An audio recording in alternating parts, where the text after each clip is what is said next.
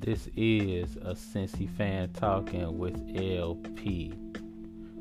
You can catch me on Twitter. That's a Cincy fan talking. You say it like it sounds, just leave off the G. If you have ideas for the show, you can reach me at Cincy underscore fan talk at yahoo.com. If you have any suggestions for the show, make sure you leave them there. Who knows, you might find yourself as part of the show. Any feedback would be definitely appreciated. And also, make sure you hit the Linktree page that's on my Twitter. Make sure you click on that. You can find all the different ways to contact me there. Enjoy the show.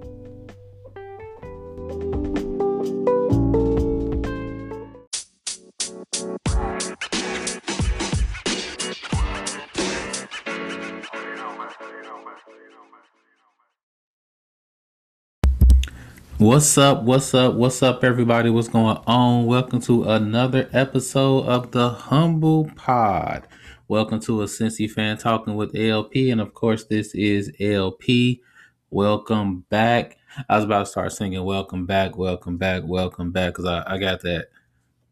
I, I got what is that? That old Navy song stuck in my head. Well, it's a Mase song, but I got the old Navy commercial stuck in my head, and I it it bothers me. We'll, jump into that in a second. It, will be short, but appreciate y'all stopping past the pod, spending a little bit of your precious time with your boy.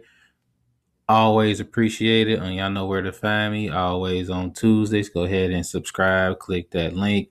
Definitely appreciate that. We're gonna jump into a little bit of football talk today. I don't want to jump into too much because next week we have the almighty first annual Cincinnati Bengals preview extravaganza. So we got that jumping off next week. So I just kind of touch on the Bengals a little bit, talk about a little bit of football. Um, we also got um some track stuff and, and some hammer appreciation. And we'll jump into that. So um the Bengals got one more preseason game. One more chance to, I don't know, bore us to tears. And I mean, it's not their fault that that this is boring. It, it's the preseason setup. You know, they could spice it up and get Joe Burrow to jump in there, start throwing some touchdown passes or whatever, but don't. Real talk, Bengals. Don't cave into the pressure. I mean, I could understand why Joe Burrow would want to play. I can understand why people would want to see him play you know, knock the rust off during the last preseason game. Get yourself ready. Get Joe Burrow used to having people around his feet and, and stuff like that. And and that's valid. It really is valid. But you got to understand this is the game of football. And anything can happen in football. You can go out there with the best intentions, you know, keep them safe, throw little short duck down passes, you know, just take one deep shot. You can do all of this stuff and it could all be okay. But this is football. And all it takes in football is one thing to go bad. One left guard to miss an assignment or calling audible and everybody shifts the wrong way and then that that seed just opens up for somebody to take a shot and you know it's preseason they're not supposed to be going super fast but this is the third preseason game. Everybody's going to be playing a little bit harder because they're getting ready for the first game of the regular season. And i had people tell me hey lp if somebody's going to get hurt you know they might as well get hurt early so you know give them time to get better. Like that's a bunch of bs like it really is because you don't know how hurt somebody's going to get. And you can avoid this by putting Burrow in during the first regular season game where everybody's playing hard. Defense, true, but offense as well. You'll be much less likely to see those those gaps in thinking. You know, the accidental slip up where you leave the the Mike linebacker free to just smash somebody or something like that. You'll be less likely to see that in a regular season game. And I just don't think it's worth it to have Burrow out there knocking off the rust. Well, you can do that in the first regular season game. We got 17 of those bad boys now, like not 16. And you know, he's been practicing, and the practices I think are much more important than the preseason games. Me personally. Yeah, you want to get out there, you want to get used to playing different teams or whatever, but I mean, you're going off of practice tape for real. The preseason games, that's not going to get somebody to make the squad as much as somebody performing every single day consistently. And, and that's just how I feel about it. So, Burrow, don't let him start. Not in this last preseason game. And if you looked around the league, you saw people like Justin Fields, you saw the people just getting tattooed out here. Not really their fault. I mean, it's it's the game. It's the game of football. And you got to be careful when you have basically the franchise out there. I mean, you got to treat them like that until it's time to play for real. And, and if you get hurt when it's time to play for real, there's not much you can do about that. You got to put them out there to play, right? But if you get them hurt in a preseason game, you're kind of looking at everybody like, damn, we could have prevented this. like, we, we really could have prevented this. But instead, we caved in the pressure. We caved into the fans. We caved in to Joe. And we was like, you know, let's go ahead and let him start. And I just don't think it's a good idea. You know, let him sit this last game out. He won't be sitting out any more games. You know, sit the last one out. Learn from what you see. Keep practicing hard and get back at it. Um, just for a, like a little preview of the preview, I really think that this could be a good season for the Bengals. I do. They're in one of the toughest divisions, but they still had that they still had a fourth place schedule they playing. So that's going to help them out a lot.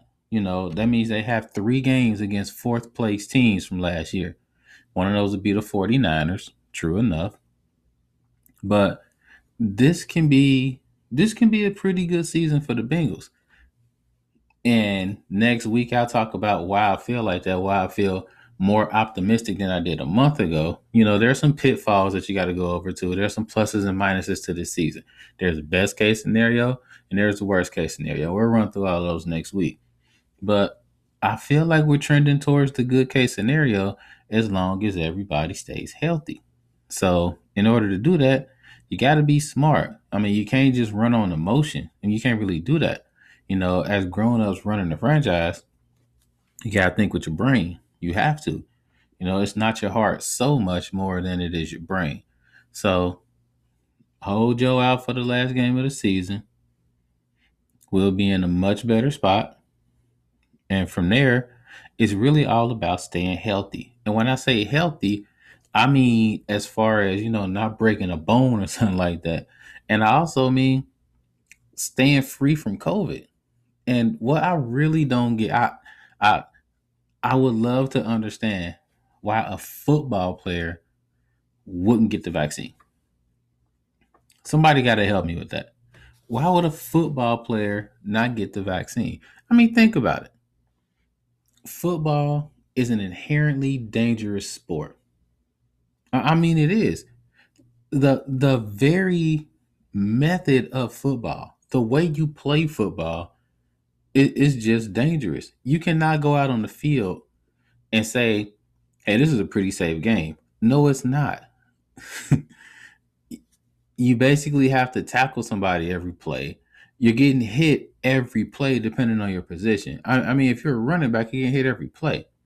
If you're an offensive lineman, you get hit every play. There's always a danger that you could suffer an injury that's going to knock you out for the rest of the season and potentially damage you in life. I mean, these these men they could have all types of CTE brain injuries. I mean, they really could.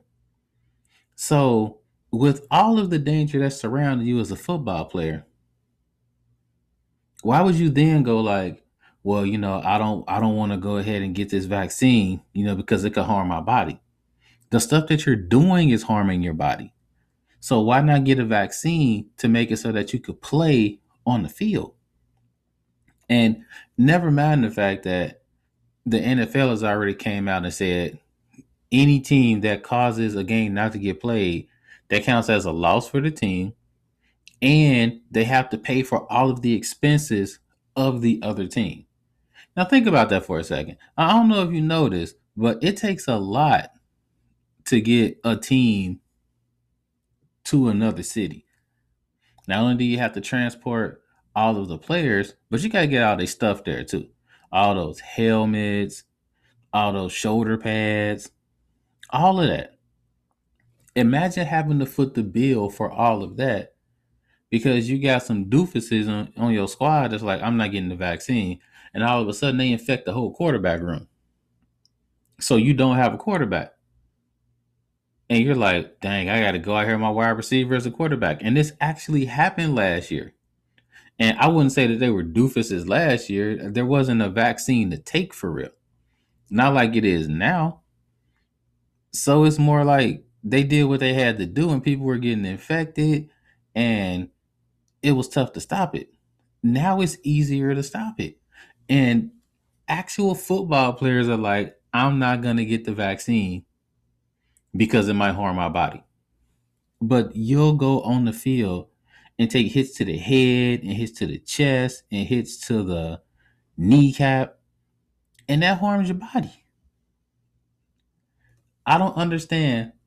I, I mean, people talk about how football is a brotherhood, and you always hear the cheers, how they're like, you know, we're taking care of our own, and you my brother, and I'm gonna protect you no matter what. But wouldn't you be protecting them by getting the vaccine? I mean, it just makes so much sense to me. If you really care about your teammates the way you say you do, then you get the vaccine to protect your team, to make sure that they're safe so they can feed their families because they get to play. I, I, I don't get it. And I understand that everything is politicized and, you know, just wearing a piece of cloth on your face means that you're a sheep, which is absolutely ridiculous. But I thought that sports was the one place where everybody came together, you know, for the greater good of mankind or whatever. You know, those those hokey commercials where, you know, sports brings communities together and left side, right side, we're all together no matter what for our team, the blue or the orange whatever team you happen to root for. I thought that's what it was supposed to be like. Apparently, it's not because there's a vaccine that can help remedy the effects of COVID. And people are like, well, I'm not going to take it. I don't know what it does to your body. But it's been tested by all types of doctors. And it's like, even if you feel like that's not for you as a football player, you're, you're like, you know, I don't want to do that. When you be thinking about the people around you, um, if you're a quarterback, do you really want to mess up your starting right tackle? if you're a running back, do you really want to not get the shot and worry about infecting your entire offensive line? Do you really want to run by in the second and third string offensive lines? I would be getting the shot just for that. Well, you know, I don't really want the shot. I don't really believe in it. But at the same time, I don't want to mess my team up. So I'm going to go ahead and get the shot.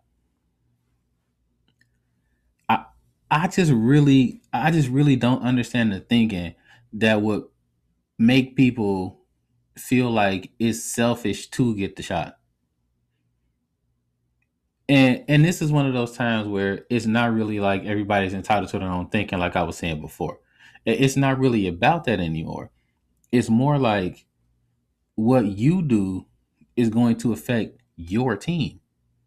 The choices that you make as a football player or a basketball player or a baseball player literally affects your entire team. You could cause an outbreak in your entire team because you decide, hey, you know, I don't want to get the vaccine. Forget that. You know, it's not for me. I don't know what's in it, this, that, and the third. You could damage your entire team. I would get the shot just for that reason. If you're really a team player, what's stopping you from protecting your team and getting the shot? I, I mean, I would love to hear answers to that question. I mean, I, I really would. And, and, it's not me going like, hey, you know, my way is the best way. You know, my take is the correct take because I'm saying it's not really about that. I would really like to know somebody else's opinion on this. And, and I'm happy to talk about it. You know, I'm not the type that's going to be like, well, you're stupid and, you know, don't talk to me again. I value other people's opinions. I don't agree with other people's opinions sometimes, but that doesn't mean I don't want to hear it. I just like to know what other people are thinking. And hopefully I can help them understand how I'm thinking. And, and that's my whole thing about it. I feel like civil discourse is something that's been dead for a long time because everybody is like, you know, my take is the best take. And if you don't believe it, then, you know, gone somewhere, you know, kiss my ass or whatever. I feel like that's how people feel. And it used to be, this is how I feel, or this is how I feel. And people would talk about it. Nobody would agree. Very rarely have I said something and somebody's like, well, okay, I feel it 100% the way you do now. But at least I got people to go like, dang, I never thought about it like that before. You know, I, I never knew that. And then I would hear people's thoughts and be and be thinking the same thing. As far as this though, I really don't understand it. I I would love to hear somebody's thoughts about, you know, I'm not getting the vaccine because especially an athlete that it it baffles me. I feel like we really have to protect each other out here and the best way to do it is to get the shot. If you want to watch football, you should get the shot. I remember you know, last year people people were falling over themselves, going like, "Hey, where's the shot? I thought there was supposed to be a shot. You know, I thought we were supposed to." I, I remember that before football started. You know, we wanted to be in this space, and now we're in this space, and people are still upset. It's it's just weird to me. But I mean, if you out there, you know, protect others, do what you got to do, get that shot, wear that mask do all of that. I feel like we're past the time where it can be like, and even I was saying this, I was like, you know, it's your choice, but at least wear a mask. I think we're past that point. I think we're to the point now where it's like, if you can get the shot, you should get the shot. I mean, I I got small kids here, and they want the shot, and they can't get the shot because they're not old enough. So, I mean, they want to trade places. uh, you got a Cincy fan talking with LP. We'll jump back into it in a second. We'll be right back.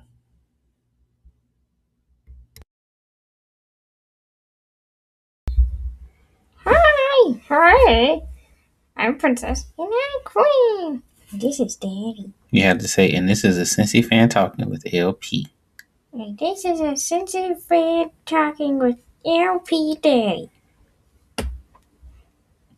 Nice job. Mm-hmm.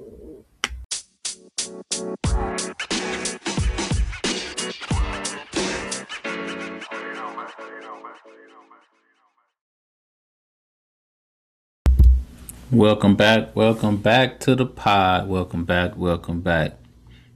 So, got to watch a little bit of track on Saturday. A little bit of track and field. Um, first things first. There were a lot of people watching track on Saturday. There were a lot of people watching the race last Saturday. That does not normally happen when it's not Olympic time. Now, in our house, we're we're weird. So we're watching we're watching Diamond League track and field all year. That's kind of what we do. Uh, the wife ran track in high school. She was she was pretty good at it too. So that's kind of that's kind of what we do. You know, it, it's kind of cool to see them come up when nobody's watching. Then all of a sudden they blow up, which is kind of what happened to Sha'Carri Richardson. Um, nobody saw her glow up until she took first place in the trials and then all of a sudden it was like you know she's the big thing and this is the competition. This is the um the olympics where the us finally takes the gold in the 100 meters. And it's been a long time since a woman has won gold in the 100 meters like a very long time. If i'm not mistaken i think it was i think it was gail devers that was the last woman to win gold in uh, 100 meters. I do believe I got to double check that, but either way, it's been a long time. And you know, as as Americans, especially American media, they'll kind of latch onto a story and just run with it. And that's kind of what happened here. So, you know, Sha'Carri Richardson was, you know, she was talking her talk. And to be honest, that's that's what American sprinters do for the most part. You know, the American sprinters are, you know, they're glitzy, you know, they, they talk cash. That's what they do. There, there have been a few exceptions where you see American sprinters not really talking a lot and they just kind of let their actions do do the talking. You know, like an Allyson Felix or somebody like that. But for the most part, the American sprinters, you know, we talk big. So Sha'Carri Richardson is not unique in that sense. I don't know why everybody's surprised at a track star, you know, out there with the with the nails and you know, just kind of doing what they do. So she came in and she finished in last place after after talking big. Now, what normally happens when you lose after talking a whole lot of cash money? People let you have it. This, and I think even she would be like, okay, you know, I I didn't do what I needed to do. People let me hear about it, and that's all in the game. I don't think anybody's necessarily upset about that. For me, it's twofold. For one, it's the expectation. Th- th- that's my first thing. It was the expectation that she's supposed to come off of a 30 day layoff and blow out all of the Jamaican sprinters and whatnot. And you know, she was she was talking she was talking her talk, which is understandable, but I don't get how everybody's expectations were just blown up this much. I mean, we shouldn't have expected her to finish in ninth place. I don't think anybody saw that coming. And I think that's why everybody was so like, what? Like, seriously? The fact that, you know, Nike had their whole commer all the commercials out. They were running like back to back to back. And, you know, had the whole campaign. I think that blew everybody's expectations out of the water. And if you were watching closely, then you see that Elaine Thompson Rye is is an absolute monster. like she really is. She's you are not going to see a lot of runners like her. You, you you're just not. She she is supremely talented, and it's going to take a lot for anybody to be here in the next couple of years. So the expectations were blown up way out of proportion. And the second thing for me, the part that I found kind of disturbing is the fact that so many people seem to be, I don't know, what's the word, happy that it happened that way. And again, I get that when somebody loses after they talk a lot, people are to kind of go with the ha ha moments. You know, people are to do that. But I love Twitter, and at the same time, I hate Twitter. I love Twitter and I hate Twitter at the same time because what Twitter does is it gives a lot of people that can't really do what other people do or to put it to put it in a different light people that wouldn't normally comment about stuff that they couldn't do in that way they found a way to use these you know the cover of twitter to just talk absolutely ridiculous as if they're entitled to talk that way to other people. That's the part about Twitter that bothers me the most. I honestly, I would recommend that anybody 16 years of age or younger not even get on Twitter. I mean, it's just one of those places where people just pile on. You know, somebody will say something that makes sense and then somebody will pile on on top of that and add something that's dumb, and then that dumb thing will just keep spiraling. And the next thing you know, you got people making fun of Sha'Carri Richardson because she lost, and you know after she said what she said in her interview, people start running with that and making fun of that. I mean, personally, I feel like she should get, you know, PR to kind of help her out. But for me, I feel like we shouldn't be sticking microphones in the faces of people right after a race. You're not going to get anything but raw emotion. I mean, you're not. What she said was just honest. I don't think a PR person could have helped in that regard because the camera's in her face two seconds after she stepped off the track. I still feel, I talked about this a little bit last week too. You're not really helping anybody when they're at a low moment and the camera's being stuck in their face. I read an article about um some um news reporter that um that left the field and decided to do something else. And the main thing she said was that, you know, you're seeing people at their worst moments and you're sticking the camera in their face and you're talking to them. That's basically what happens here. You're seeing people at very low moments in their professional career. Oh, hey, here's a camera. How do you feel about it? How you think I feel about it? Like, like I feel bad. I feel messed up, but I'll be back. And that's basically what she said. She added a little bit of color to it, but people were listening to it like, oh, it's sour grapes and all of that. I didn't really feel like that. You know, you you get what you get when you interview somebody right after an event or after a moment. You want the emotion, you want the true self, and you got the true self. That's exactly what you got. I feel like she'll be okay. It's one of those things where it's almost good that it happened this way because now the spotlight is off of her and she can do her thing. That's how I feel about it. You know, nobody's really watching as much anymore. You know, people are going to get their jokes off on Twitter. And I always tell people, just ride the wave. You know, just just ride the wave. People are gonna people are gonna talk their talk, you know, for a couple days. If it's a super huge story, you know, maybe four or five, and then somebody else will do something ignorant or dumb, and they'll take over the headlines, and you're good. We live in a 24 hour news cycle now, ladies and gentlemen. It's literally 24 hours. You'll be the news for 24 hours. And after that, somebody else will take over. It's rare that you see something and people talk about that for more than three days. So I think what this is is good for her. Nobody's watching now. And since nobody's watching, she can kind of do her thing. I feel like that's what really helped her as she started her blow up because she's been good for she's been good for like a year or so. Nobody's really been watching because nobody really watches track until the Olympics. the Olympic trials, people go like, "Hey, new person." They're not really new. They've been doing their thing for a while. So she can kind of build up for the World Games and then for the Olympic Games again.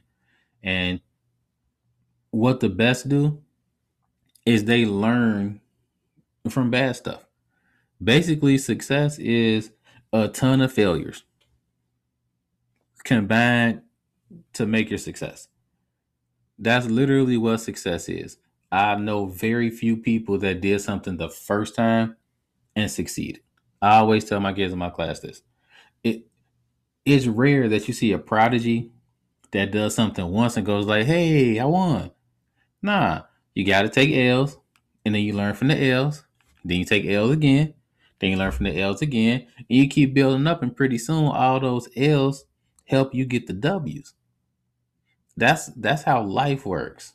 Life is a series of failures with successes in the middle that made all the failures worth it. That's basically life. So when you fail, you're really just living life. And when you succeed, that's a life paying off. So I feel like that's where she's gonna get. She'll use this to motivate her and all the people that's talking ridiculous because somebody took a loss because you're all gonna take losses, right? She can kind of use that for fuel and just don't make the same mistakes that you did before because if you keep making the same mistakes that you did before, then they're probably not mistakes. That's basically how this whole thing works. Um, before we roll out, um, hammer appreciation. that's what that's what this last part is about. Um, I'm I can't believe I'm about to say this. I'm watching the Vanilla Ice video. You know, Ice Ice Baby on MTV. Um, we watch Yo MTV Hip Hop a lot. They do a Yo Hip Hop mix. Just run all of the um, rap videos, the old school ones, back, back, back. Just keep running it. Ice Ice Baby pop up, and we just kind of slunk down in our seats, like, here we go. And what a lot of young folks don't understand about that song is that most people that was around really didn't listen to it and they weren't really feeling it. You know, we we were loving the the Queen part that that he stole, that he said he didn't steal, but he did. You know that that under pressure part. You know, really feeling that because because that beat that go in forever. But for the most part, we thought we always thought it was kind of lame, like dude running out here acting like he tough, and he never really was. But me and the wife, we started having a discussion not about him, but we like, why don't people appreciate Hammer more? Like, this is this is my opinion, but I feel like it's the one hundred percent truth when I say it. MC Hammer is the reason why your favorite rapper makes money now. He really is. He's the reason why the rappers that that you like get money the way that they do. Back in the day, there was no money in rap. There was literally no money in rap. You might have had nope. there was no money in rap. You know, people would sell records, but if they weren't independent, they weren't really getting money. A lot of people thought that rap music wouldn't last through the mid 90s. So there was really not a lot of money in it. You know, you had groups like NWA touring or whatever. You know, you had that.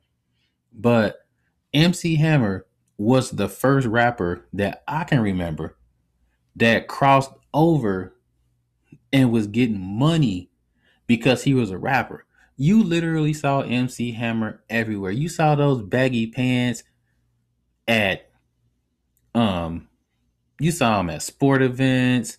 You saw him on fast food cups. You saw him in commercials.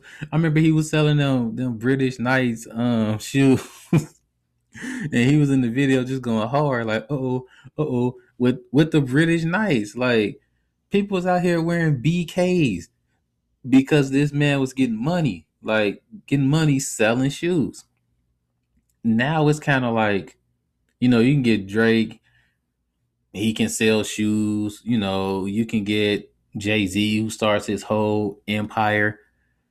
And that's absolutely awesome. But there are people that paved the way for folks like that to get money. And MC Hammer was one of those first people who was able to cross over and he caught a lot of flack for it back in the day. Like he he caught a lot of flack. People called him a sellout. People would say, you know, he got all of these band members and he's just dancing. He's not really a rapper. This, that, and the third. But when you break it down to its core, MC Hammer did then what so many rappers are doing now. He found a way to make his music popular for everybody and still call it rap. That didn't happen before. When people crossed over, they literally crossed over and it didn't even sound like rap anymore. What he did was he made his music mainstream for everybody to listen to. NWA did the same thing. They made rap and everybody listened to it, but it was still rap. They didn't change it, they didn't filter it. It wasn't like, okay, we're gonna do this one, but this time, you know, we're just gonna sing the whole time. Nah. NWA was like, look, we out here rapping. If you listen to it, you do. If you don't, you don't. But we're about to make money. MC Hammer was built the same way, but he wasn't a gangster rapper. So people were like, ah, this ain't rap. But if you look back on it, he didn't change anything. He didn't do anything different. He had a little ballad in every every album because that's kind of what he did. But the only time he changed was when he started making his albums a little bit more rough. He changed then. But when he really blew up, he was making money rapping. And he crossed over from rapping. And I don't really think he gets the love he, he doesn't really get the flowers that he should because he paved the way for a whole lot of rappers that's out here today making money. So I feel like we should appreciate that more. Rap has come so far since I was a young kid. Like it, uh, I'm watching commercials where I'm listening to Biggie's "Hypnotize" in the video. I mean, in the commercial, I'm I'm hearing Busta Rhymes in commercials. I'm like, yeah, this would have never happened in the '90s, like ever. You would never hear something like this. So, you know, just shout out to Hammer, man. Um, we, we appreciate you how you did your thing. I don't think people appreciated it back then, but if they don't appreciate it now, they crazy. So, shout out to the boy Hammer. And on that note, um, shout out to us because we out of here. Uh, make sure you keep it locked for next week where we jump into our first annual um, Bengals superstar extravaganza and you know we might throw some other stuff in there for y'all too so until then as always life is good peace out